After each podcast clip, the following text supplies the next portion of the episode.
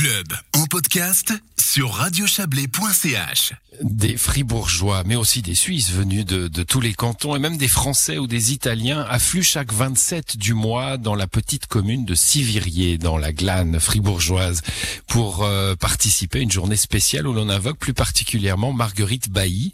Cette modeste couturière canonisée en 2019 avait vécu au 19e siècle dans un hameau tout proche de Sivirier. Elle y était décédée un 27, le 27 juin 1879. C'est donc pour cela que depuis des années, des animations sont organisées chaque fin de mois, des messes, des prières pour les pèlerins et les malades notamment. L'événement attire du monde, encore plus depuis la canonisation de Marguerite Bailly, bien sûr. Écoutez notre consoeur de Radio Fribourg, Maëlle Robert.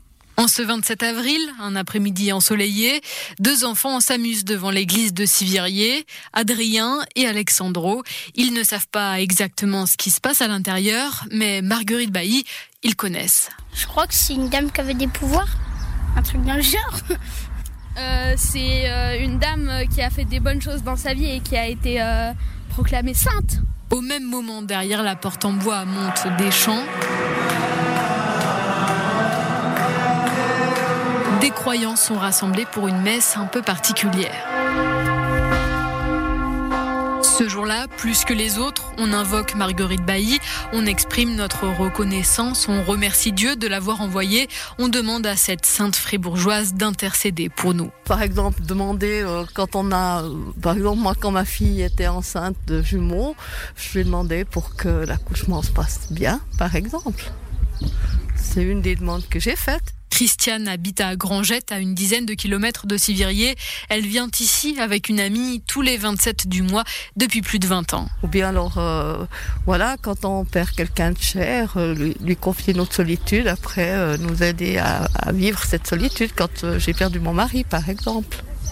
Elle est là, tout le temps. Oui, oui. Il suffit de lui demander, puis elle, elle nous écoute.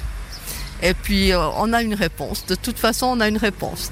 Des fois, c'est peut-être pas la réponse qu'on attendait, mais on a une réponse. L'église de Sivirier est grande, elle peut accueillir 800 personnes en temps normal. Mais là, en temps de Covid, c'est 50 personnes maximum. Alors, régulièrement, toutes les places sont occupées, encore plus depuis que la célèbre couturière a été proclamée sainte, selon Fabienne Sauka.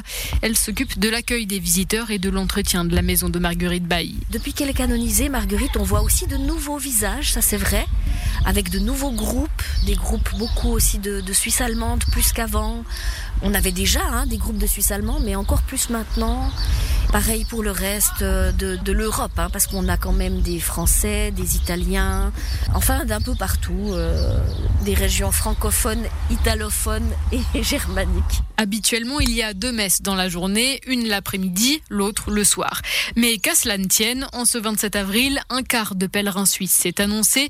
La paroisse a donc organisé une troisième célébration dans la journée, exprès pour ses fidèles originaires de Genève, du Val de Travers ou de Lausanne, comme Venue en pèlerinage, le cœur lourd. Mon neveu qui a 54 ans, il a, trois concerts, il est en train de... Hein, et l'autre neveu qui a 48 ans, il a aussi le cancer. Et mon petit-fils qui est handicapé, il a largement assez à et aussi contre l'injustice, je vous l'avoue. Voilà, alors pour ça, on prie parce qu'on se fait des soucis pour eux. Des prières qui ont une résonance particulière. À la fin de la messe, il y a des bénédictions spéciales pour les pèlerins et les malades. Avant ou après, il y a aussi des moments de confession et d'adoration. Les personnes qui viennent là sont plutôt âgées, croyantes, pas forcément pratiquantes. Bien souvent, elles se sentent liées à Marguerite Bailly. Elles lui remettent donc leurs peines, lui confient leurs soucis, mais pas que. Je vais la remercier parce que je me suis fait opérer la cataracte puis ça a bien joué. Oh, je vais la remercier. Il faut dire merci aussi. Laurent, retraité, parle, un chapelet à la main. Il habite dans le Val de Travers. Marguerite Bailly, il l'a découverte il y a longtemps.